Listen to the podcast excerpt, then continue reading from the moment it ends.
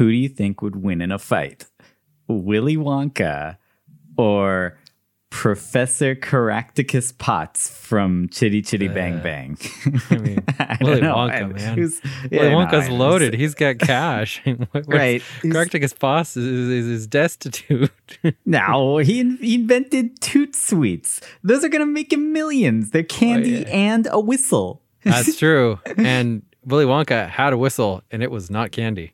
That's true. He'd have to buy a toot sweet.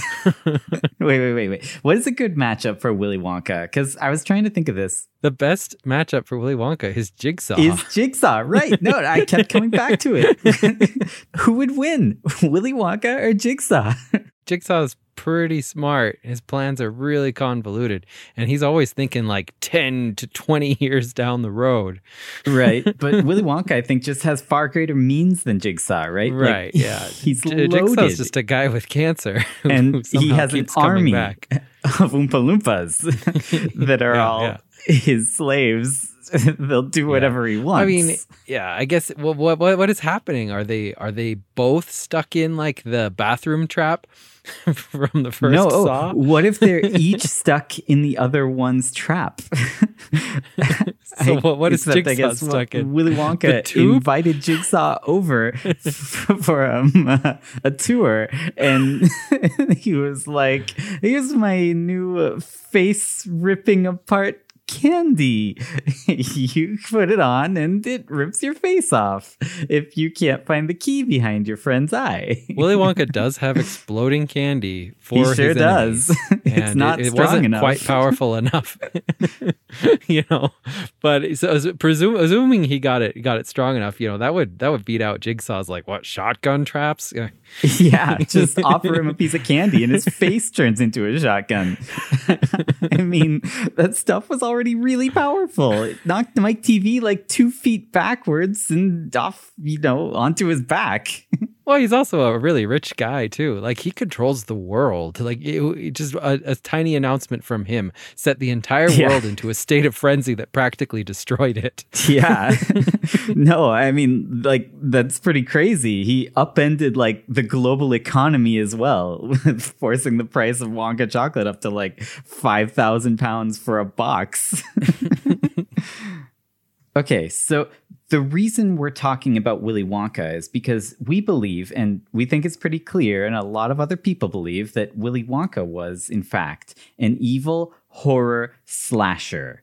Right? Like, how is that how you would describe it? Yeah, that's that's What- my what theory. is is that- Jigsaw? Is Jigsaw a slasher? yeah, yeah, he's a he's a Jig- horror villain, but Jigsaw, of but course, being the horror villain from the movie Saw. not like a traditional slasher, but like in the sense that he's killing off people in weird traps one by one. You know, he's a Right. torture porn artist. Well, and we we've you and I've talked about this a lot, and we've come to the conclusion that uh, Willy Wonka and the Chocolate Factory was in fact like kind of the origin of this kind of movie. An, an eccentric bad guy traps a bunch of unwitting victims in his evil lair, right? And kills them off one by one in ways that are kind of punishing them for their past misdeeds. I don't know if it's necessarily the origin of it, but I certainly believe that if you look at the formula of Willy Wonka, at least in the second half, it is essentially just a slasher movie. But what sets this one apart is that this one's for kids, oddly mm-hmm. enough. Yeah. What we believe and what this theory is about is that Willy Wonka, he chose these kids. He prepared traps befitting of the things that he didn't like about these kids, and he killed these kids. But what's he doing with them? Oh, oh, what, what is he doing with them? He's turning them into candy and eating them, Right. of course. okay, see, that's where you took it one step further than I did. but I can see where you're going with it. I mean, he's the candy man, right? yeah, the Candyman can. But we're actually going to be covering a, a lot of theories today. One of the most hated people on the internet is Grandpa Joe. There's a whole a whole very popular subreddit dedicated to Grandpa Joe hate. Subreddits, Facebook pages, websites. He is a very hated person, and we're gonna look at why. Why? Yeah. Why is he such a hated person? Because I don't know. I watched this a lot as kids. I never actually hated Grandpa Joe, but when I stumbled across these Grandpa Joe hate websites, I was like, oh yeah, yeah, that makes sense. I kind of do hate Grandpa Joe. Yeah, he's maybe not really a very good person who forced his family to work while he laid in bed for 20 years. 20 years. this perfectly healthy guy. He's just like, eh, I'm not to do this anymore. I'll let my daughter take care of me. yeah, yeah.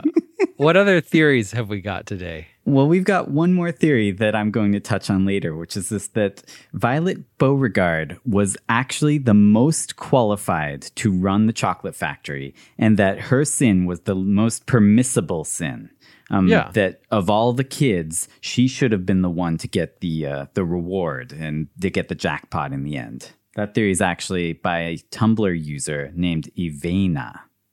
Hello and welcome to the Popcorn Isn't Real. I'm Leif Eric and I'm here with my co-host Torvald. And Yeah. Wow. we just got right into it today. I forgot to even Today we're- introduce us. We're talking about the 1971 film Willy Wonka and the Chocolate Factory based on Roald Dahl's book Charlie and the Chocolate Factory. Interestingly enough, the screenplay credit went to Roald Dahl, which I thought was actually kind of cool. But it turns out he didn't actually write the screenplay per se. It was actually written by a man named David Seltzer.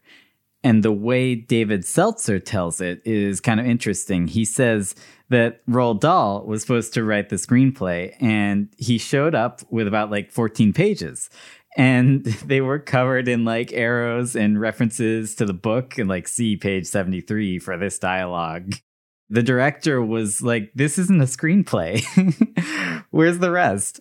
Roald Dahl, he was like, Do whatever you want. I'm not writing any more than this. I'm out of here. Man knew how to get paid doing as little as possible.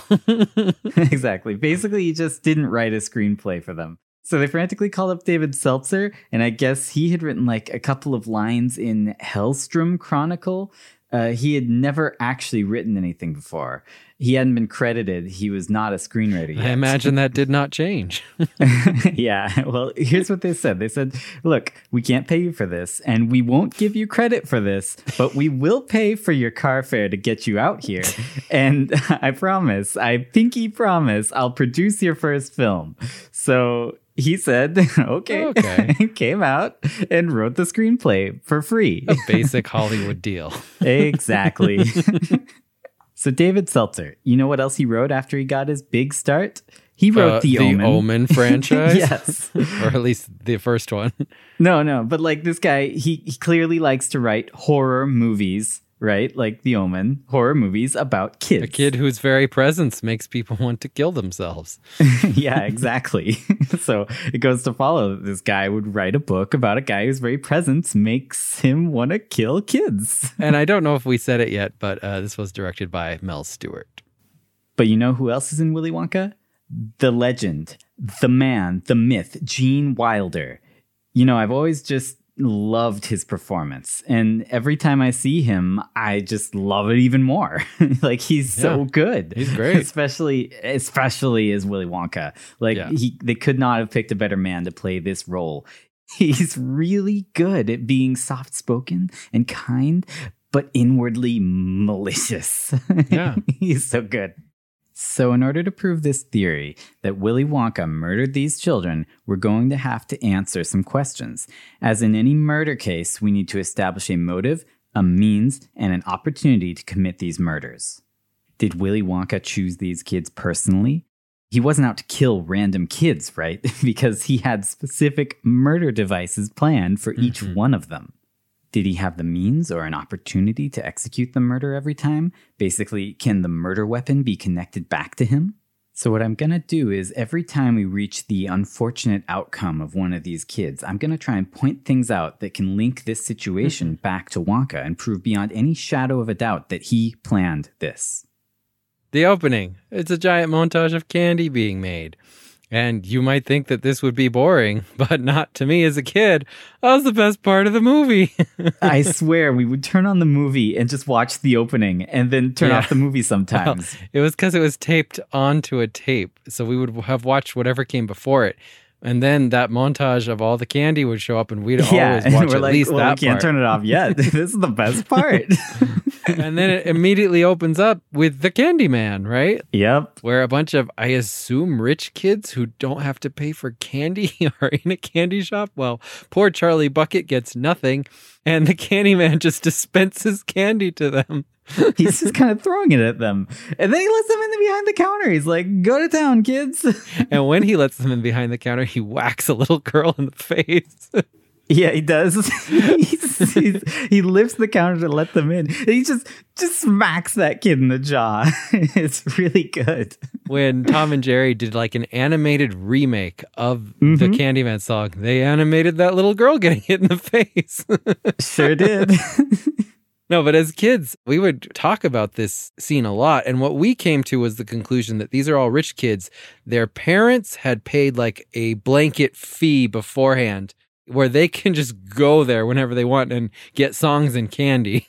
Charlie Bucket doesn't get candy because he's poor, yet these kids who are not paying get as much candy as they want. and the next time they show the candy shop, they show all the kids inside getting their candy, and then Charlie Bucket through the window not getting any candy, but looking at them, right? So Exactly. so yeah, it's like a subscription service. It's Netflix, but for candy.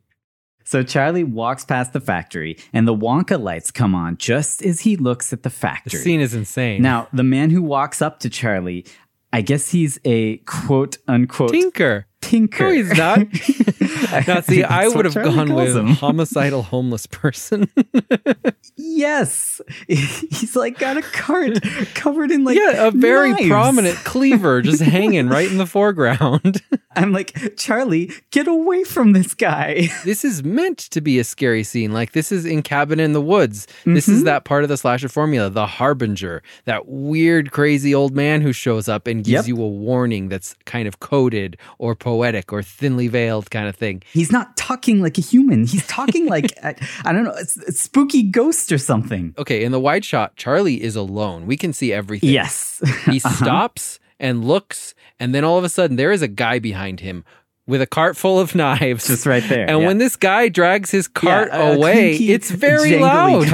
like this scene is meant to be inexplicable He and scary and creepy. Charlie. So this guy, out of nowhere, unprompted, says to Charlie, Up the airy mountain, down the rushing glen, we dare not go a hunting for fear of little men. The Oompa Loompas. Yes. he says, You see, nobody ever goes in, and nobody ever comes out.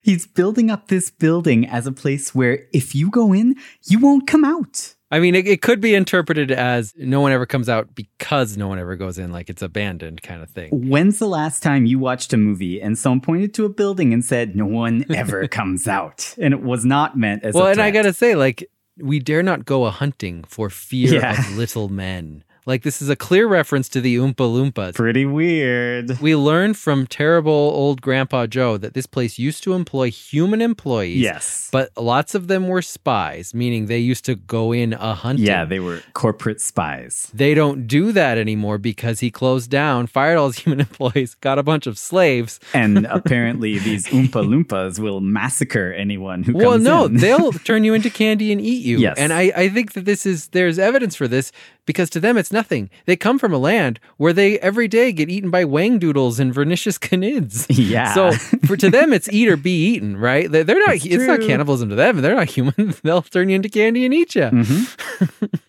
So our theory might sound a little crazy. It might be like, "Oh, you're turning into candy." What? What are you? We never have crazy sounding theories. Yeah, wow. no, but I just got to take a step back from this for a second. Have you ever read a Roald Dahl book? Does turning kids into candy sound like something he would write about? Because the answer to that is a big fat yes. like, this is his jam. He loves this kind of thing. He would definitely write a book about a sadistic murderer who killed kids and turned them into candy. I read Charlie in the Chocolate Factory and Charlie in the Great Glass Elevator, the sequel, and I remember the sequel was crazy. Like they they like went to space. Uh, they became space pirates. They attacked the president. They had to fight a vermicious Knid. I only read the first book, Charlie and the Chocolate Factory. So now we're introduced to Charlie's family, and we find Terrible out that Grandpa Joe. terrible Grandpa Joe, and his two grandmas and his uncle, His strange bedfellows. for twenty years, and his dad is dead, and they're so poor that all they eat is cabbage water. That's all they eat. not not cabbage, the water that a cabbage was boiled in. the scene opens up with Joe wants his daughter to work harder, and he is low key blaming her laziness for the fact that Charlie has no time to play. yes. He, he's trying to guilt his daughter into doing more work because he's like, Charlie needs to, to play. And why should Charlie He have to work? certainly is. Even though he Which does nothing. You might take his kindness towards. Charlie, right? Like you might say, "Oh, he It cares about not. Charlie," but this is betrayed by the fact daughter. that he's laying there doing nothing and yelling at his daughter, like you said. So he clearly doesn't care. He just wants to berate her. But let's do the math here. So the actor who plays Grandpa Joe, Jack Albertson, was born in 1907. He would have been 64 in 1971 when the film came out. Oh no! That means Grandpa Joe has been Since he bedridden since he was 44 years oh, old. Oh no! and he can get up in an instant when the golden ticket comes. they make sure to point out that he does not, nor has he ever had any sort of disability. Joe says, As soon as I get my strength back, I'm gonna get out of this bed and help him about Charlie. And then the mom says, Dad, in all the years you've been saying that you're gonna get out of bed, I've yet to see you set one foot on the floor. The point is that they're not saying, like, oh, if only your leg would heal, or if only you hadn't broken your back all those years ago. No, No. she just says, if She only knows he your could get out of strength would bed. come back, whatever that means. so Charlie comes home with bread, and his mom asks Charlie, Where'd you get the bread? Like she clearly thinks he stole it. What difference does it make where he got it? Says Grandpa Joe. All that Yeah. matters is that he got it. The clear implication is Joe believes Charlie stole it as well, and he wants to encourage that behavior. Steal more, Charlie. Good. it would be to his benefit if Charlie stole more things for He's him. like, I like bread. Go get more of that. I believe that perhaps Joe is a former criminal laying low Possibly, yes. from people who maybe he owes money or something like that. But actually, I uh, okay, there is a theory. So Joe knows a lot about the chocolate factory. Yes, he does. And he specifically knows a lot about the spies that were sent in by Slugworth. Yes, and he's very excited to work with Slugworth. There's a theory that Joe was one of those spies. Gotcha. And that he's laying low now because he was kind of a criminal spy at one point. And, you know, after Willy Wonka closed down the factory, he lost his strength. He lost his job. Okay, you know? Nothing else to do. No one else to steal. But like he really wants to get into that chocolate factory.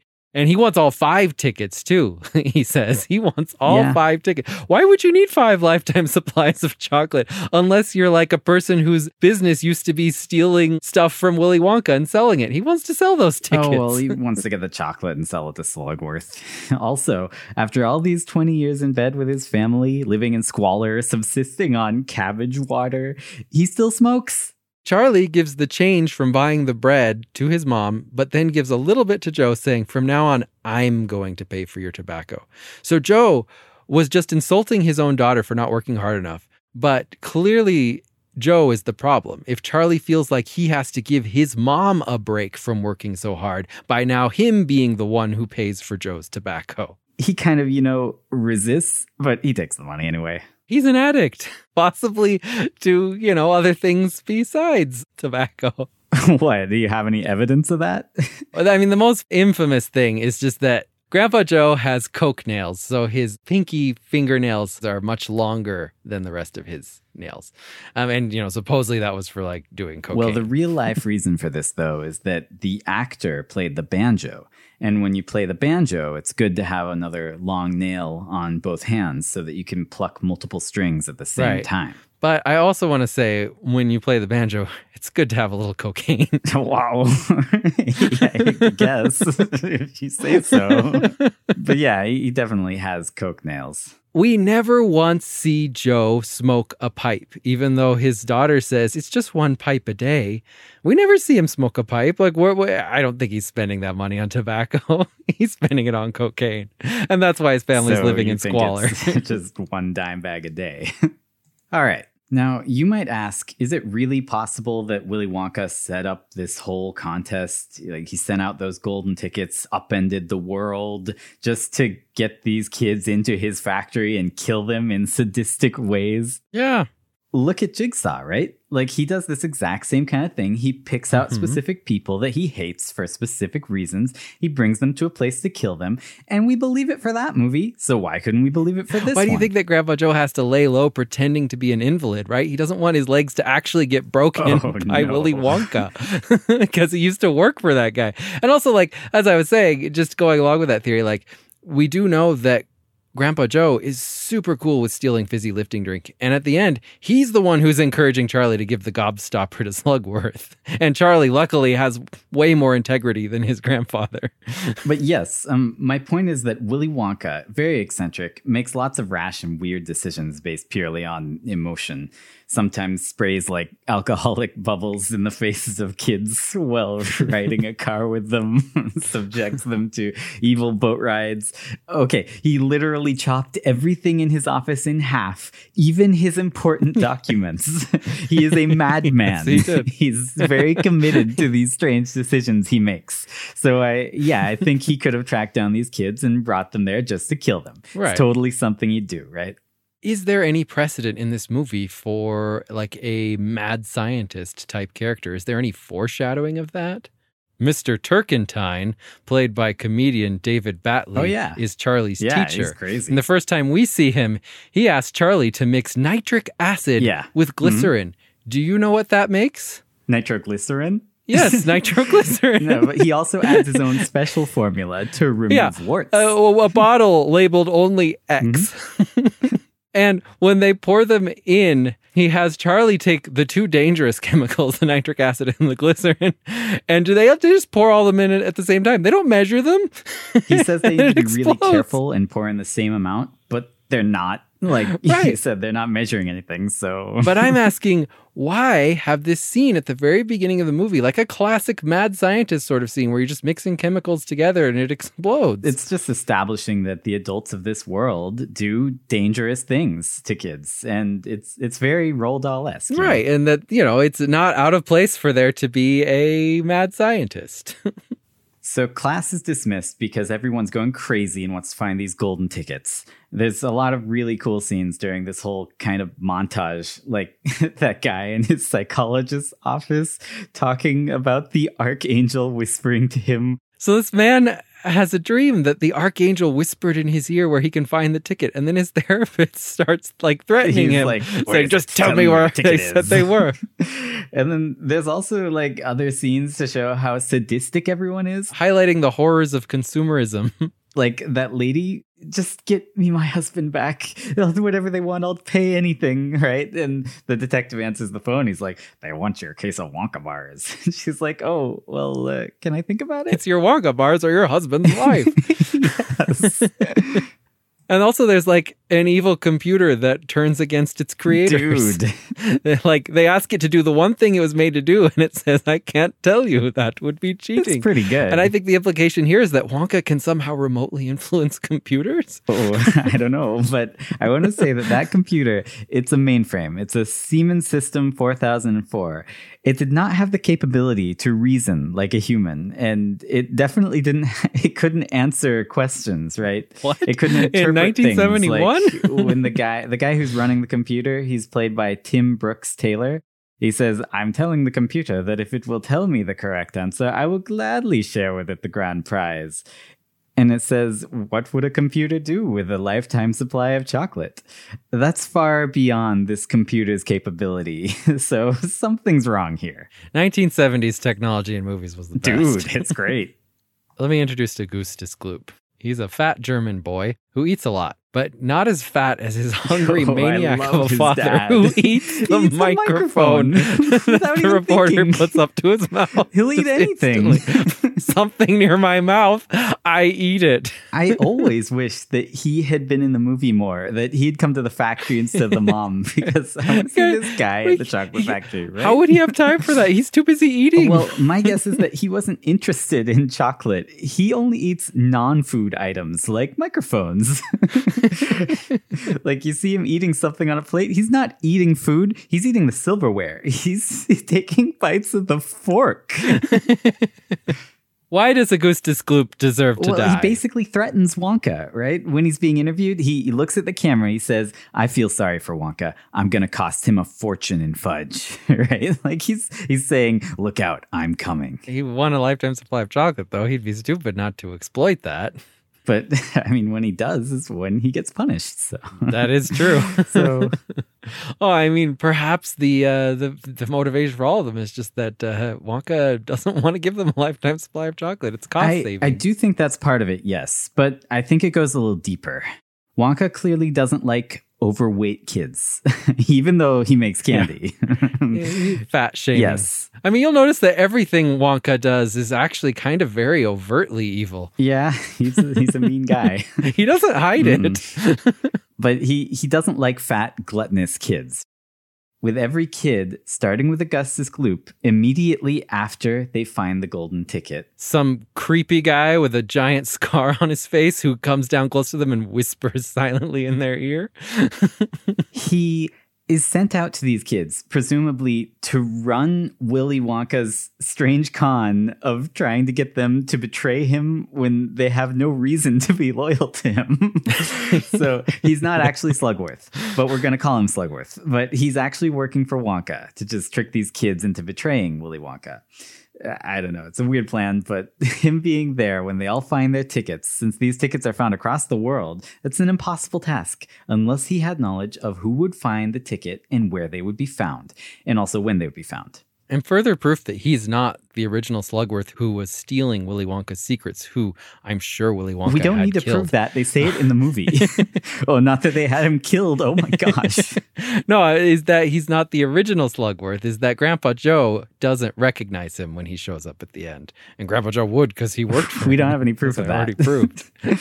All right, right. I just want to point out that Slugworth, he shows up. And what's he doing?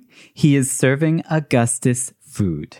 He's giving him food just like he probably served him that candy bar, right? Like he probably gave it to him. He's he's being a waiter, right?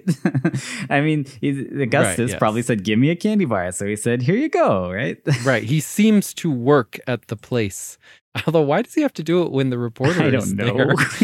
every time he does it, the camera zooms in on him. It's like they know something's going on. So the next one to find a golden ticket is Veruca. Uh, her dad owns a peanut factory. He has all the peanut shellers, which um, all of them are women. Or girls, as he calls them. Yeah, he calls them girls. Instead of shelling peanuts, they're opening Wonka bars. 760,000 Wonka bars. and just the price of those Wonka bars is millions of dollars, right? he really loves his daughter. He just wants her to be happy. She's pretty mean and rotten. She calls him a rotten, mean father. She says, You never give me anything I want. And I think this all plays into why Wonka hates her, right? I think he doesn't like greedy, rich kids. And also, I think that he sees this peanut factory barren as competition. Or maybe he had a falling out with like the peanut factory. It's like what McDonald's does. They don't pay someone to provide the beef, they have their own beef farmers. So Willy Wonka probably has his own peanut farmers in his own peanut industry, and he doesn't like this other guy selling peanuts. So, Right. So of all the parents, Veruca's dad is the only parent who is also murdered by Wonka. um, he wanted to get rid of this guy. That we know of. Yeah, it's true. He might have murdered all of them. We don't know. so when the worker finds the golden ticket, she says, I've got it, I've got it, Mr. Salt, here it is. Slugworth is standing right next to her already. He immediately grabs her, he pulls her up the stairs over to Veruca. He clearly gave her the candy bar, right? he, he let her open it and yanked her over to Veruca. Hmm Willy Wonka wanted Veruca to find the golden ticket. All right. So then we have Violet Beauregarde. Willy Wonka doesn't like her because he doesn't like gum. I mean, he doesn't make gum. he thinks gum is gross. It doesn't make him any money because he doesn't manufacture it. Like, the only gum he makes is that dinner gum, which is actually a murder device. yeah. but also specifically, I think eh, Violet's sin to a confectioner, to a maker of candy, is that she chews it for as long as she possible. doesn't buy more. Yeah. exactly. She just keeps chewing and chewing. She doesn't need more gum. But then that kind of raises the question: Wouldn't he like Augustus Gloop? No, no, he, he doesn't like fat kids. Remember? He- Why he not? likes consumers. They eat candy. he thinks they're gross. He thinks he's neurotic. I- okay, it's like a bad. It's a it's a bad image. yeah, yeah. it there- hurts there his go. company if there are lots of fat kids around. When Violet meets Willy Wonka for the first time, she asks him, What kind of gum do you got? And he completely ignores her and just says, Charming, charming. He's annoyed at her for asking that question because he doesn't make at all of gum. Quite overtly, he hates every single one of them from the get go. Yeah, I know he He's hates them. disgusted by them. Yes. And the only reason his character works, like you already kind of said, is just because he's played by Gene Wilder. Oh, Gene yeah. Wilder has a way of being nice while being incredibly mean. He's so good at it. but yeah, I think that Willy Wonka specifically only manufactures one kind of gum, and that kind of gum is a murder device to kill Violet. so he specifically assassinated her with gum yes, I, I mean, clearly, because he knows it's what she chews on. because he knows that's her Achilles heel. Uh, Slugworth is right behind her, and he starts whispering into her ear as soon as her dad grabs the mic. Mike TV is the next one to find the golden ticket. He's from Marble Falls, Arizona. He's kind of being rude the whole time. He won't shut off the TV or answer the interviewer's questions until the commercial break. He's watching this cowboy show, and someone gets shot, and the interviewer says, You like the killings? And he says, What do you think life's all about? and fires his gun. Weirdly and creepily enough, Slugworth is in this kid's house. I don't know why he's there. I mean, I guess the interviews are there, so maybe he came Yeah, in he's the press. posing but- as a reporter or something. Right. Now, I think Willy Wonka doesn't like Mike TV. I think he hates Mike more than anyone. I think he maybe he doesn't like overt violence. He specifically is very offended when Mike pretends to shoot him. Uh, when Mike first comes into the factory, and uh, I think Mike just rubs him the wrong way. I don't know.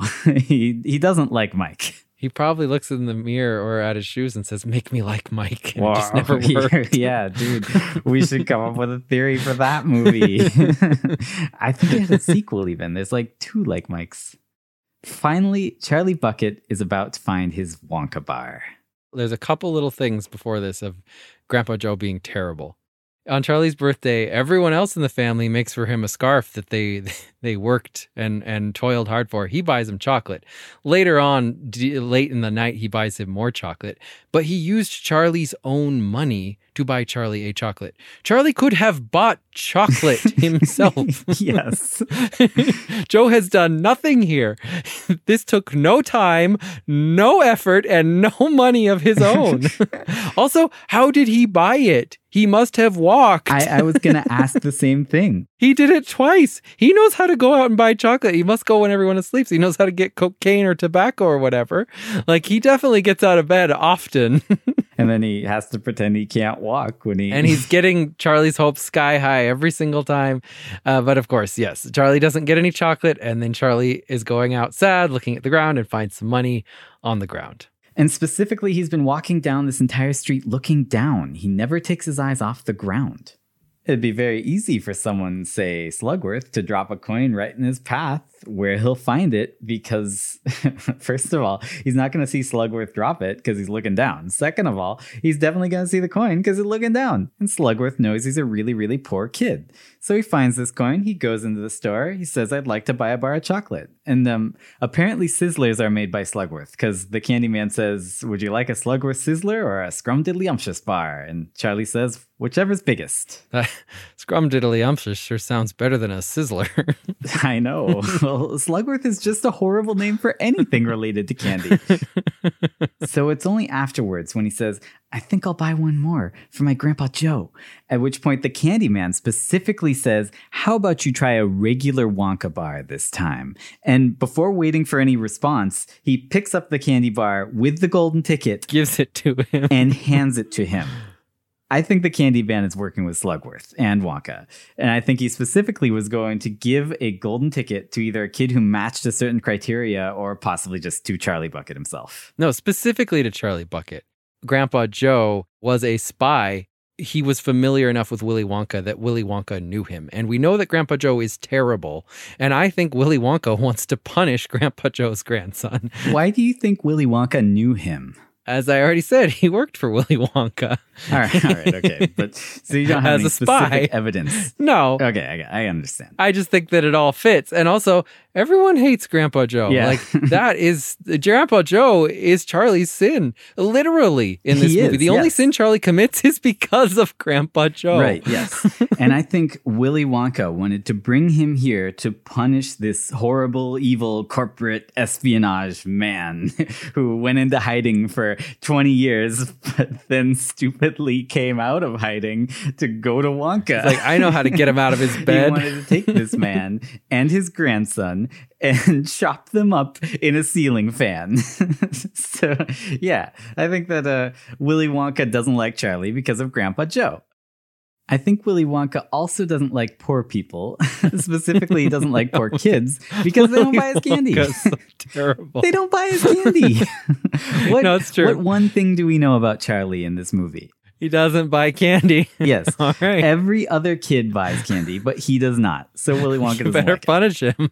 But he would if he had money. I think he also thinks that poor people are more He likely to steal, candy. like how Grandpa Joe stole his corporate knowledge and sold it to Slugworth, Grandpa Joe assumes that Charlie is stealing bread for Mm-hmm. them, as does his mother. as does Willy Wonka. so he wants to exact revenge on this poor family. Let, let, let's set let's set the scene for this horror film. So you open a bar of chocolate. Inside, there's some sort of weird ticket. On it, there's a message, and the message says, "You may bring one member of your own family." Dot dot dot, and only one. Dot dot dot, but no one else. it's pretty sinister. it's a rather ominous ticket, I think. And then below that, in your wildest dreams, you could not imagine the marvelous surprises that await you. in italics. yeah, so Dude, obviously it's meant it to be read evil. creepily. Clearly, so evil. So Charlie comes home with the golden ticket, and all of a sudden, Grandpa Joe is like, "Hey guys, I can walk, and also I can dance and jump around." Like- yeah. He makes a show of it. He's like, oh, oh, uh, yeah. and then all of a sudden he's like, ah, screw it. I can walk again. Yeah. Got to get that chocolate. But he clearly has been walking all along. Like you said, he probably goes out at night when everyone's asleep. And I mean, Charlie's mom probably knows about it, but maybe she doesn't want to anger him. So she goes along with it. Well, yeah, because he's like an abusive addict Yes. and her father. yes, he's a horrible and also, like, you're taking cocaine at night when everyone is asleep. You're not sleeping. Mhm. you know? exactly. Now, it's important to note that on the way home, Charlie runs into Slugworth. He was right there waiting for Charlie to buy the chocolate bar because he knew Charlie was going to get it because he's working with the candy man. So, Slugworth, we, we finally get to hear what he's been whispering to all the other kids. He says, I'm Arthur Slugworth, president of Slugworth Chocolates Incorporated. He says, I'm going to make you a very rich man. He says, I'm going to give you 10,000 of these. Now, I don't know what these are, but if they're $100 bills, then yeah, that's something. But if they're just regular $1 bills, that's not much money. $10,000 in 1971, though, for a poor kid, you know? Well, I always kind of assumed they were just $1 bills, and he's saying, I'm going to give you $10,000. And if so, this guy really overestimates what $10,000 can buy. He says that, he says, think it over. A new house for your family, good food and comfort for the rest of your lives. I don't think $10,000, even in the 70s, could have provided that for I, I there's six people, right? Right. so he tells Charlie to bring him the everlasting gobstopper, and Charlie then tells Uncle Joe about it, and Uncle Joe is very interested in this. Oh yeah. All the chess pieces are in place, and it's time to go to the chocolate factory. so Willy Wonka comes out and he's totally creepy. He gives you the willies, if you will. oh, dude! Wow! oh my gosh! You just you, you just blew my mind. He's limping, and as a kid, I always thought this scene is creepy. Like he's acting like he's crippled. Well, and if nothing else, he's tricking them on purpose. it's just the kind of guy he is, right? He likes to trick people. I have seen it hypothesized that perhaps this is purposefully directed at Grandpa Joe. Oh yeah. He's like, look, I'm pretending like, to be a cripple too. Wait, yes, oh hey, look. I'll flip to my feet just like you did. I get it. I love it. That's pretty good. okay, well, the first thing he does is he's like, this is going to be an exciting day. I hope you enjoy it. I think you will. And between every single line, he looks at the ground. This is a tell. He knows that they won't. He's like, you'll be six feet under. When Augustus Gloop walks in, he pinches his belly fat, saying he's in such fine shape. yes. Is he planning on eating him, perhaps? Wow. I don't know. Dude. What kind of flavor of candy could you get out of human meat? I will clearly chocolate. I don't know. That's where he sends Augustus Gloop. So maybe he's using human protein to fuel the Oompa Loompas that make the candy. I don't know. Oh, right. Because the Oompa Loompas are the ones who are going to eat you. That's what the Tinker told us. Dude, you're right. oh my gosh. So they're offerings for the Oompa Loompas. That's why he gives them to the Oompa Loompas every time. He's like, here you go, eat up. I still like to think, you know, maybe at least some parts of them are being made into candy. Yeah, Oompa Loompa candy. Charlie Bucket found the ticket the night before it was time to go to the factory. Charlie Bucket presumably didn't tell any TV stations or anyone about it. Willy Wonka welcomes him into the factory, saying, Well, well, Charlie Bucket, I've read all about you in the papers. I'm so happy for you. I don't think this small town has had time to produce any papers talking about Charlie Bucket. He was mobbed by tons of people, like almost like a, a zombie apocalypse amount of people when he gets that ticket. No, it's like 10 people, and then he runs away. So there are people who know his name who know that he got the ticket because he gets it right next to his employer who's like, run home, Charlie. Yeah. Whoa. Don't stop until you get there. I don't know. I just, I'm wondering how fast this small town can really mobilize to get like newspapers printed and stuff because it's literally the next morning. You're forgetting Charlie Bucket is the one who delivers those papers, and Willy Wonka's factory is on his route. So if he didn't deliver those papers because he was busy running home, Willy Wonka wouldn't have gotten the paper. You're right, dude. So how did Willy Wonka know his name unless he, as you have hypothesized, was working with the candy salesman who gave him that ticket? Right. So either way, he did not read about him in the papers, so he's lying here, and uh, he knew that Charlie Bucket was coming. this is a good time to just talk a little bit about a couple of fun things from the commentary. The commentary is just all five kids. That's so cool. Were they kids at the time of the commentary, or are they adults? No, they're they're all quite old. I don't know This when the so commentary cool. was I would love recorded. to hear that.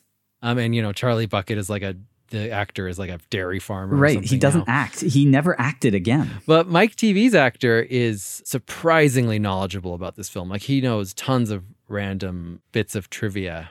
He says during this part that fans have noticed that the shadows change between shots, which makes it even creepier. So when Willy Wonka is first walking out, he walks into the shadow of a building and then he walks out of it. In the next shot, he's walking fully in the sunlight and walks into the shadow of the same building. Like the shadow has moved ahead of him to keep him always in the shadows as he's walking. I mean, I'm sure they did different takes at different yeah, times. it was a, of the just at a different time of the day. Yeah.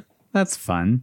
the funnest part of the commentary is just that the actors who played Veruca and Violet were both into Charlie, and they Wow. keep talking about how they had like this cool rivalry going on, but they're like, but it was a very polite rivalry.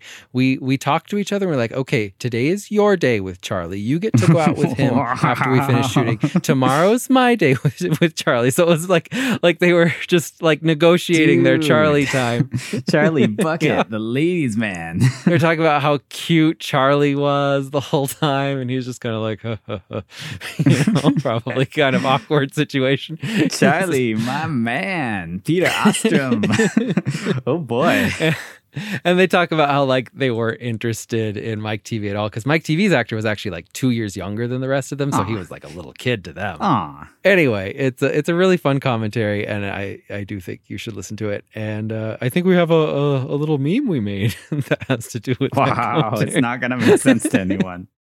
So they get into the factory. He points out that there are little surprises around every corner, but nothing dangerous, as literal human hands reach down and take their hats and coats from through the wall. It's like a classic horror scene. It's like straight out of Roman Polanski's Repulsion.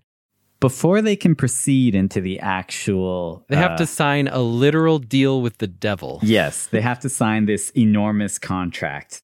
He won't let them read it, but also they literally can't read the bottom because it's too small. The words get smaller and smaller as it goes down. But from what we can read, they're clearly waiving any responsibility to Wonka for their deaths. Do you think they're signing their souls over to Willy Wonka? Because this isn't a legal contract per se, because their guardians do not sign it. He only has the minors sign it, which would be voidable in court, but not in Wonka's court, I guess.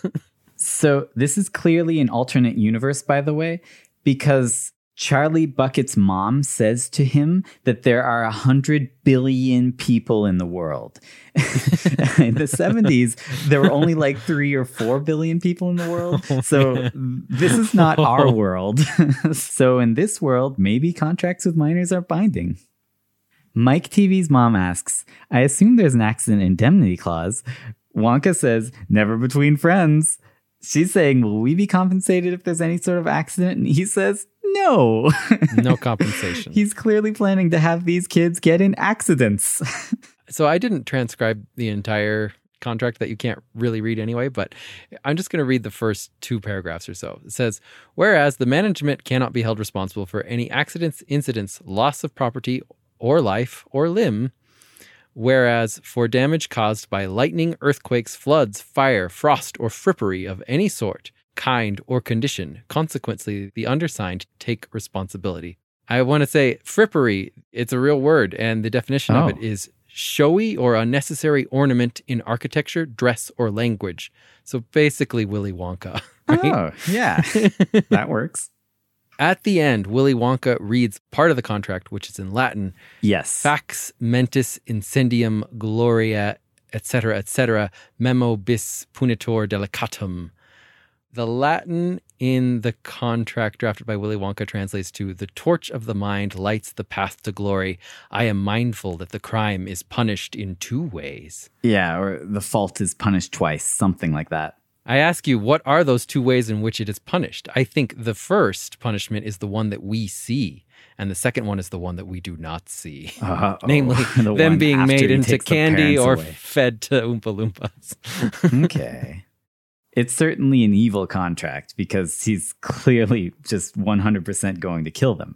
And speaking of 100%, he takes them to a door, and the combination to this door is 99, 44, 100% pure, which I'm just going to point out has been Ivory Soap's slogan since 1895. Ivory Soap's other slogan it floats. it floats. What else floats? We all float down here. Bodies. Ah.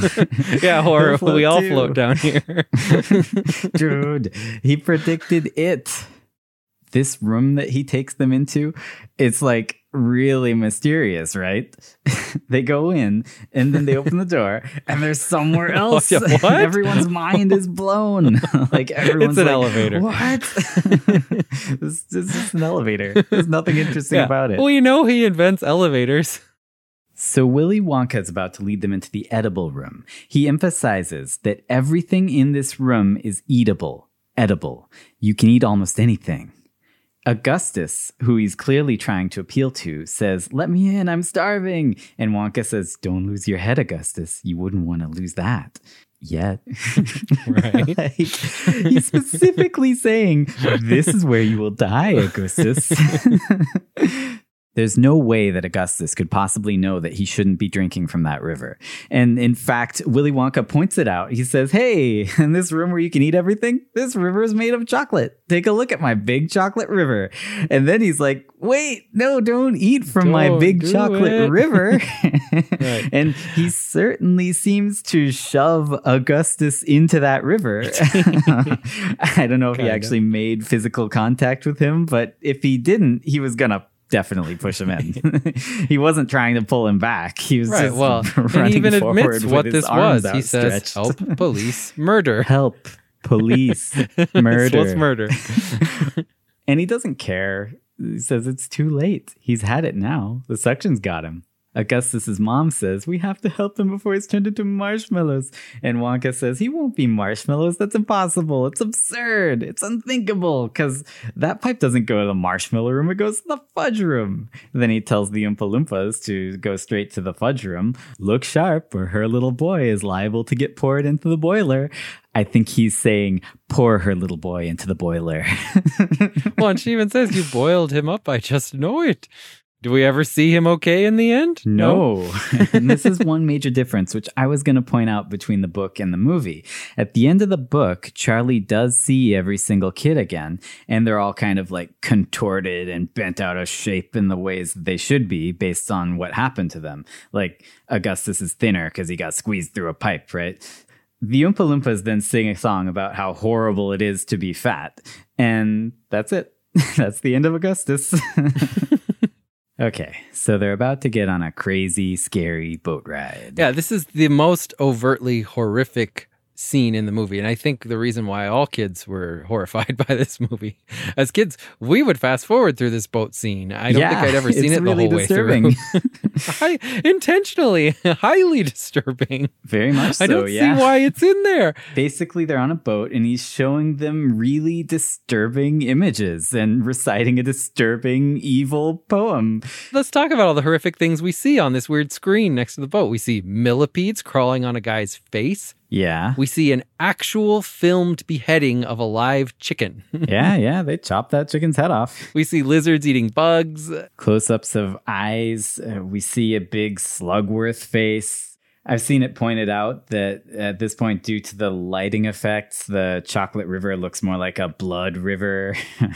Well, here's what he's singing. He says, Not a speck of light is showing, so the danger must be growing. Are the fires of hell a blowing? Is the grisly reaper mowing? Yes, the dangers must be growing, for the rowers keep on rowing. Now, the Grisly Reaper mowing, like that's obviously a reference to the kids being killed one by one. yeah, he's like, I'm going to kill you all. One down, four to go. Right. And I think it's telling that he goes on this crazy rampage right after the first kill. You know, he got a taste for blood. hmm He's reveling in it. He's a serial killer. he's very happy. yeah, there's no turning back now, and that's kind of what this scene feels like. Well, that's going what he says. like, he says, hell. For the rowers keep on rowing, and they're certainly not showing any signs that they are slowing. Ah! And he just starts shrieking, dude. It's really disturbing. and all this is just to get them to the invention room. yeah, where he feeds them exploding candy. And he gives them gobstoppers only if they swear to never show them to another living soul as long as they shall live, which he knows won't be long. Yes, that's true. he also produces these gobstoppers from a covered machine that looks an awful lot like a covered body. Whoa, I didn't notice that. Look at it. It's it's the shape of a body. the gobstoppers come out from between its legs. Uh, it's pretty weird looking. well, like all of his candy, it's made from children. exactly. I think it's made from actual bodies. He also points out that these gobstoppers are for children with very little money. You can suck them forever, showing that he does want to break into the children with very little money market. he hasn't found a way to appeal to them yet. it's like, I gotta get money out of these poor kids. Maybe lower his prices? I don't know. They can't do that. Then he'd lose money from the rich kids. So the death of Violet. And we're going to get into this because, like I said, I have this theory that she was the most qualified to inherit the factory. He stresses right in Violet's face just how revolutionary this gum is. He knows that she's into gum and he holds it up, and immediately Violet's like, Oh, gum. Oh my gosh, I love gum. And he's like, No, it's not just gum. It's the world's most amazing gum. like, Hard to depict this as anything but an assassination. right. Like he's appealing to the one thing that he knows that she really, really loves. So she pulls it out of his hand like he knew she would. And as he does with all the kids, he's like, stop, don't.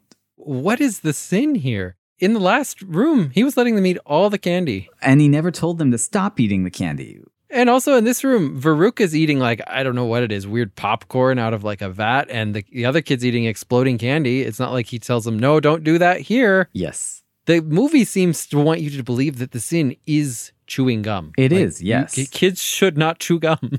Well, but even then, it's kind of interesting because when the Oompa Loompas sing about it, they kind of praise it. Like they specifically say that chewing gum is good because it can help you stop smoking and stuff. But then they say it's repulsive, revolting, and wrong.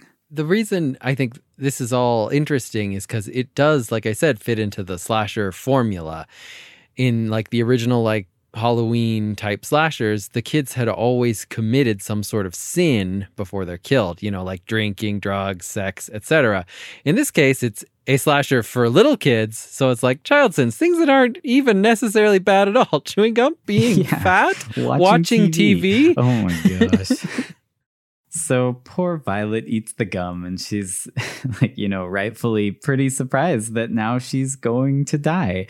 And she's like, I feel funny. And Wonka probably should have told her this beforehand, but now he says it happens every time. They all become blueberries. We got to roll her down to the juicing room at once for squeezing. she has to be squeezed before she explodes. no matter what, they're eating her in this Yeah, they're scene. Like they're eat the squeezing juice, juices out of her that they're going to eat. I mean, he he also doesn't say that she will ever not be a blueberry. like he says they become blueberries. Violet is one of the biggest evidences of like he turns kids into candy because he literally turned a kid into candy before our very eyes. But I want to get into this fan theory that she was the most deserving to inherit Willy Wonka's kingdom. So this is a theory by Ivana from Tumblr. The bulk of this theory comes from the fact that she's very qualified. She knows more about candy than anyone else in the room besides Wonka, of course, because like candy is her hobby and kind of her job. Like she wins contests and stuff, like world records for chewing gum. And besides this, her dad owns his own business. Mm-hmm. Like he's he owns a used car dealership and he's a politician. So she could get support from him. He could teach her how to run the business. She probably knows a thing or two about it already. I mean, of everyone here, she's the only one who shows any sympathy for the Oompa Loompas. Uh, when Veruca says that she wants to buy one, Violet tells her off. Yeah, I'm not gonna argue with you on that. So maybe the others all deserve their punishments a bit. Like Augustus, I mean, it was a forbidden chocolate river. it wasn't. He told them they could eat anything in the room. Yeah, I know. I don't believe that, but I'm just saying maybe Charlie Charlie definitely did steal. Mike TV, he didn't necessarily do anything wrong, but he knew the consequences of what he was doing. He saw the chocolate bar get shrunk, uh, which we're going to talk about later. Right, yeah. So he knew what he was in for. Violet had no idea that she would die just from eating a piece of gum. An evil confectioner gave a child poisoned gum and she died. That's the story Right. and then um, I also like that Eve, Ivana, um, the origin of this fan theory, she compares Veruca to Prometheus because she took a personal risk to share the knowledge with everyone. Uh, when she ate the the gum, she immediately starts telling everyone how it tastes, how it feels. Like she wants them all to experience it with her, and then she paid the price for it, just like Man. Prometheus when he stole Oh, fire man. and shared it with the people. she's she's an unsung hero, pretty and good. a tragic hero. By Willy Wonka's definition, she did not deserve it because, and he's not even being subtle about this, at the end, he says he literally just wanted someone who would do things his way. yeah, And he wants a. Violet likes gum. Yep. And, And he does Willy not like Wonka does not like gum. He, only he makes only gum makes to assassinate gum. Violet. All right, so they go into the next room, and there's like rolls of paper on the wall that have tastable fruits on them. So I always thought this was like a crazy cool idea as a kid, but now I think it's kind of gross because, like, I always mean, thought it was if you had your own personal paper, it would be okay. But if you're like supposed to share, shares candy? anyway, so Willy Wonka makes the comment that everything tastes like it should, and he ends with the snozberries taste like schnozberries. Snozberries. Who ever heard of a schnozberry? At which point Wonka says, We are the music makers and we are the dreamers, of Dreamers dreams. of Whatever that means. There's a long running kind of myth that schnozberries are male genitalia. it's a euphemism. you, you've never heard this? No. Dude, I heard this all the way back in like elementary school. Wait, wait, wait, wait. wait. Does the theory go any further than that? Yeah, Oh, no, it's it's confirmed. like Roald Dahl wrote it. 15 years after Roald Dahl wrote Charlie and the Chocolate Factory, he wrote a book titled My Uncle Oswald. Now, this is a very adult book. It's not a book for children. it's basically it's about Oswald and a woman named Yasmin who are trying to seduce and steal the sperm of rich and powerful men. basically with the goal of selling it to women who want successful kids. So there's sperm jacking people. Okay. And in a specific section of this book, Yasmin, she describes how she does this. so this is a direct quote from the book. She says, There's only one way when they get violent. I grab a hold of his schnozberry and hung onto it like grim death and give it a twist or so to make him hold still. so this is written by Roald Dahl and using the same word, schnozberry. Okay. well, I will say that the list of things that eat Oompa Loompas is Whangdoodles, Wow. swogglers, and snozzwangers, and also Wow. Knids. Lots of wangs in there. so there is one little thing to note here, which is that Roald Dahl might just reuse funny words sometimes. In another story he wrote called Sometime Never, a fable for supermen. So I guess it's about gremlins who have been completely displaced by humans, so they have to like live in hiding underground. These gremlins eat a certain kind of fruit called snozzberries. Okay. It's a sweet, juicy red fruit that grows in orchards. okay. So it could just be a fruit or it could be a man's fruit. Who knows? anyway, Okay. just figured we'd cover that because it's a Huh. very famous Willy Wonka myth or fan theory. okay. All right, up next is fizzy lifting drink. So they walk into the bubble room and he says, like, there's fizzy lifting drink, but don't drink it, and then just leaves. you Yeah, know? no, it's the shortest room in the entire movie. And then Grandpa Joe is like, Hey Charlie, let's get high. wow. I mean, no, he's like, let's just take a drink. Nobody's watching. a little swallow won't hurt us. Why? Why would you do this? Did you not just see those other kids literally die because they ate stuff they shouldn't? I know this is right after Violet. Now, this room is clearly a death trap.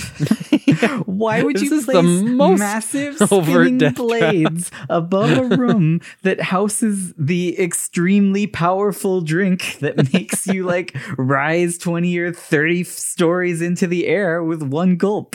Willy Wonka wanted someone to die here. Yeah, no, it's a death trap, 100%. And as we see later, he's really pissed that they didn't. Yeah, he's mad because he has to clean the ceiling. I'm sure he wanted to clean it, but for different reasons. they barely managed to escape their deaths by burping a lot. And I'm sure Willy Wonka didn't quite see that coming. And he's pretty pissed about it. Yeah, and yeah. for the rest of this tour, he does not acknowledge Charlie's existence. Not that he really did before. Yeah, yeah. Terrible Grandpa Joe must have been something that they planned and Yes. wrote into this movie. Like he is Charlie's sin. He is. Every bad thing that happens to Charlie is because of Grandpa Joe. Every Ugh. trap room is designed to make the kid pay for something, right? Mhm. Like Augustus Gloop, they knew he loved chocolate and fudge, so they made him a chocolate river. For this fizzy lifting drink room, it is the room that is most clearly a death trap. But how is it designed to appeal to Charlie? It's not. It's designed to appeal to Joe, who loves stealing trade secrets and selling them to Slugworth. Wonka literally says this is an experimental drink that hasn't been released yet and isn't Right. fully formulated. So we're not going to touch it. Let's just leave it alone. He knows that Uncle Joe will be like rubbing his hands together. like, this is right up my alley. I love this kind of stuff. I'll just take a little and, you know, this, this is Charlie's sin, or rather his sinful grandfather. And now he has to pay. Right. The sins of the fathers. Sins of the grandfathers. But like to go along with your thing about like he doesn't acknowledge Charlie after this, it's true he never really acknowledged him much. But like they just walk into the next room after this whole fizzy lifting experience, and Willy Wonka doesn't even look at them. Like Nope. he is purposefully ignoring them because in his mind he left them back there to die and they're dead. He has no reason to look back. And he's also mad because they're not dead. but then at the end, once he's killed all the other kids and they're still around, he literally just walks away from them, talking to himself. oh, I was supposed to be five for five today. yup. All right, so now we're on to the geese. Veruca, she gets mad when she can't have a golden egg laying goose, and she goes crazy and sings about wanting a bean feast and just wrecks the place. So she wrecks everything in the room, right? Like she's being a little brat. Do you want to explain what a bean feast is? Apparently, it's like when you throw a party for your employees. But why would she have that, right? Like the only thing I can think of here is that they're trying to say that the father diverts company assets, which are supposed to be used as like to reward the workers, to his daughter. That's what I thought. But either way, she ends up on the shoot that is supposed to verify if an egg is good or bad, which Wonka, of course, has full control over. And what do you know? It opens up and sends her to her death in the furnace. Right. And her dad says, She'll sizzle like a sausage. And Wonka says, Not necessarily. She could be stuck inside the tube. At which point, her dad jumps in after her. And then what do you make of Grandpa Joe being like, well, Mr. Salt finally got what he wanted? Okay, I was going to ask you. and then Charlie says, what? And Joe says, Veruca, went, first. What on earth does I don't mean? know. I was going to ask you. What does it mean Veruca went first? All right, let's look it up. Okay, say no to grandpajoe.com as an interpretation. I guess they have like definitions as defined by Grandpa Joe's actions. So right now we're defining the word vindictive. It's a noun, which means seeking revenge, evidence. So when all that stuff happens with Veruca, Grandpa Joe says, Veruca went first. And then later at the end of the movie, I'll get him even if it's the last thing I do. Slugworth wants a gobstopper, he'll get one. Analysis. Grandpa Joe's vindictive streak is more apparent in the movie than in the book. In the movie, he takes perverse pleasure in Veruca going down the garbage chute before her father. His hostility towards them is based on Mr. Salt's earlier insistence that ladies should go first, putting Veruca ahead of Grandpa Joe. Oh my gosh, Oh, dude. So he was Dude. vindictive about that? oh, man. Grandpa Joe is so much more horrible than I realized. what that- a disgusting Th- thing to hold a not, grudge but that's about. not even made up. Like that, that is that's the No. only explanation for that. That he Uh-huh. didn't like that Veruca went first at the very beginning. Something Yep. that no one even remembers. Wow, he really held that against this little child. He just hated someone cutting in front of him. Like he has an "I'll get mine" kind of mentality. Like he's like, "She got mine." Now he's taking perverse pleasure in the fact that she dies, and he's like, "She wants to go first. She can go first to hell." oh my gosh, Grandpa Joe. he really is terrible. That's that's the biggest confirmation for our theory. Yeah, like they sum it up really well here. They say, as with most vengeful people, Grandpa Joe is willing to cut off his nose to spite his face. He is a horrible man. Oh, Dude, they have three different areas that you can explore. One is rat bag, the other is industrial spy, and the third is bastard. Each one of these three has their own like subset of things that you can look into. oh my gosh. Okay, we believe there is sufficient evidence in the book and in the movie to demonstrate that Grandpa Joe has unusual knowledge of Wonka's facilities. In addition, there are certain incongruities between his alleged health and his apparent abilities, which lead us to believe that his illness is a cover. That's exactly what we thought. Yeah. Finally, there's an irrefutable plan to sell Slugworth a gobstopper. Wow, this is so good. oh boy. All right. So after Veruca and her dad sizzle like sausages in the furnace, Wonka snidely remarks that, well, the furnace is lit every other day, so they have a good sporting chance, haven't they? and then the Oompa Loompas sing about how she's a brat, deserves to die. Yep. And then Wonka says, children are disappearing like rabbits. Do rabbits disappear often? Oh. I thought they multiplied. Yeah, when you say like rabbits, it's the opposite. then they all put on radiation suits, and it's time for Wonka vision. So Wonka has invented something like revolutionary. Yes. It can shrink and teleport matter. Yeah. Yet he over wants to use it for candy. I assume he has other usages for this, like maybe transporting things, like Bodies. bodies. yeah, yeah, good point. They'd be a lot easier to hide if they're small. I mean, he's already unbelievably powerful just as like a confectioner. How powerful would he be if he invented this thing and marketed it? Like, this is insane. Dude, I've got it. Who would win in a fight? Willy Wonka or Sir Topham Hatt? oh, oh, that's a that's a good matchup. Dude, who would win? They're both like eccentric mega millionaires bent on, I, I don't know, controlling the world world. domination through their inventions. I actually don't know who's more powerful because Sir Topham Hatt has like Yeah. some serious AI capabilities. yeah. Oh man, he's got some serious clout. Just for our listeners, we're re- referencing our Thomas and Friends episode that we did. Oh, yeah. Thomas as an evil. If you haven't listened AI, to it, it's really good. check it out. That's a really good one. I love that one. I might have to give it to Topham Hatt though. He's got a lot of trains at his disposal. Right, I like mean, an army of trains. That's what I'm thinking about is Wonka, I think, is in a good position to dominate the world economically. So he might be able to like force Topham Hatt out money wise, but Topham Hatt's in a good position to dominate the world military wise. like just strap some guns on all his trains and he's got like living thinking armies of indestructible machines. And Wonka seems to be interested in actual innovations in technology, like teleporting matter or candy that lasts forever. Whereas Sir Topham Hatt is interested in trains. Yeah. that's it. Yeah. Mm-hmm. he's not really interested in innovating at all. He he's going to create AIs, but they are specifically for trains. As we covered, there are other automobiles and you know means of transportation that he's putting AI into, but But man, mostly he loves trains. like he could have self-driving cars. That's way better No, than no. trains. Those Trains. can go anywhere. Self-driving trains, that's where it's at. we need trains. He's trying to corner the market on shipping, which is why Wonka made Wonka Vision. So he doesn't want to he doesn't want Oh, to have to go up against dude, this is actually like out of the history books. I think it was when Rockefeller basically he wanted to ship his oil everywhere. And all the train companies in the US, they came together because like Rockefeller was too powerful. They're like, we need to do something about him because he's sucking up all our money. So they basically like embargoed his oil and they put ridiculously high prices and were like, if you want to use our trains, you'll have to pay a bunch of money. Like they banded together. So he basically was like, if you're going to make me pay that much, I'm not going to use trains. And he made pipes everywhere. It was like, I don't need trains anymore. they oh, just no. shipped his oil through pipes and literally caused a depression. Like it knocked out the entire US economy, basically put all the train companies out of business.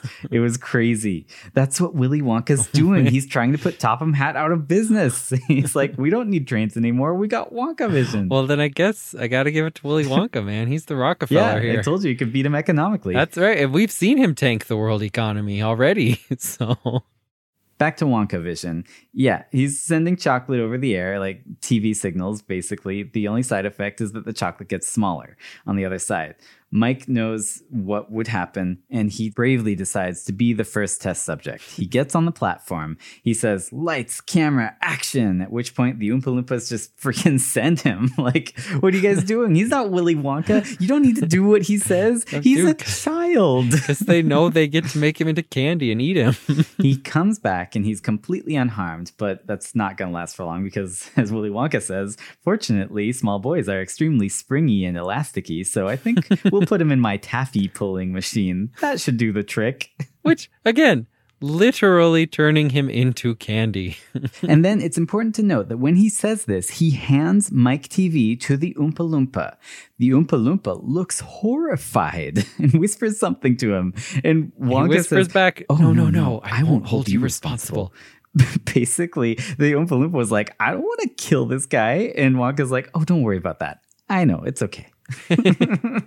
So we've reached the end, and I think we've talked about pretty much every scene that comes after this. After this, his job is done. He ignores Charlie and Joe and just starts going through his mail.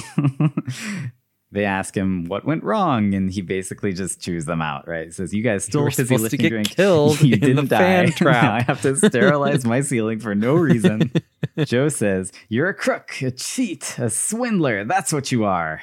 He also says, You're an inhuman monster, which is true. But do you think maybe he's projecting? Like he sees Oh, these things in other yeah. people because Well, it he's takes a one to crook, know a one. cheat, and a swindler. yeah.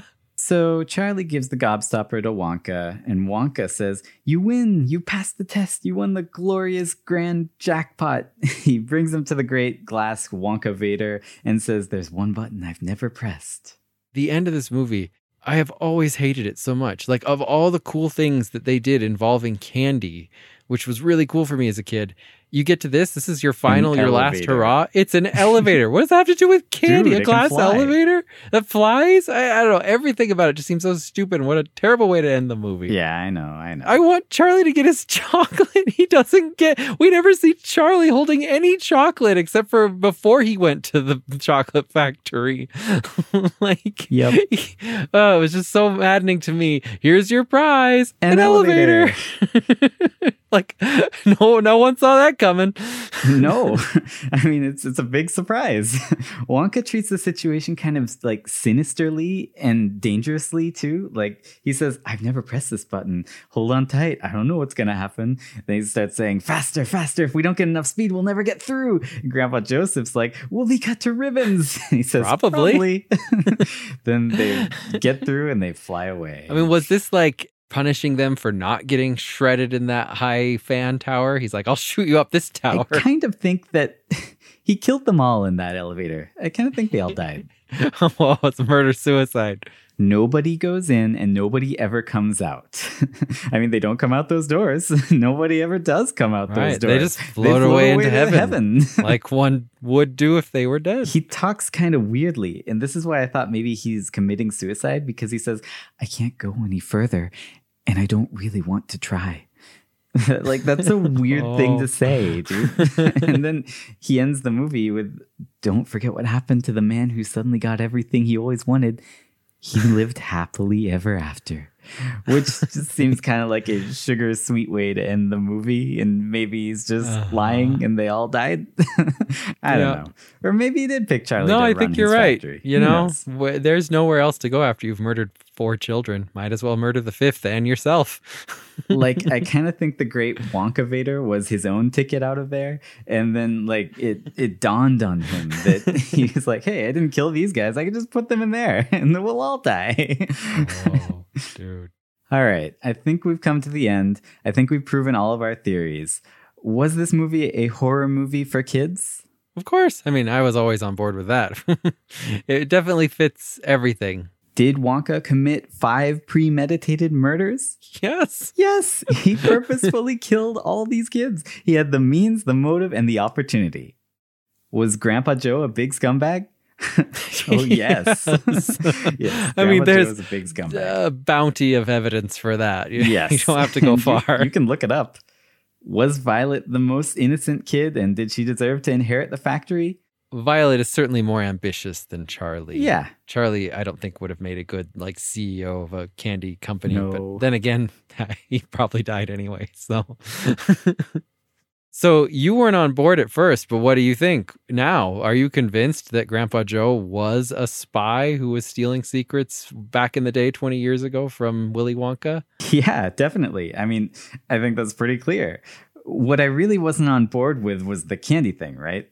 What do you think? Was he making them into candy? I think it's definitely possible and very much proven by him turning Violet into a blueberry. Into a candy? Yeah, to sum it up, I think Willy Wonka and the Chocolate Factory is a great movie. yeah. Amazing movie. And these theories make it even more fun to watch. so everyone Yeah. go watch it again. It's a fun movie. And, uh, Right. you know, we always leave a link in the description where you can rent or buy the movie. So pick it up and watch it. And if you like our theory or even want to suggest a theory or anything like that, you can always follow us and tweet at us on at popcorn isn't real on Twitter. I know there is another theory that we actually want to cover in another Right. episode. We haven't done the most famous Willy Wonka theory, which is the Snowpiercer one. so maybe maybe in a future episode we'll do that. Music for this episode was provided by Christine. And remember, The popcorn isn't real.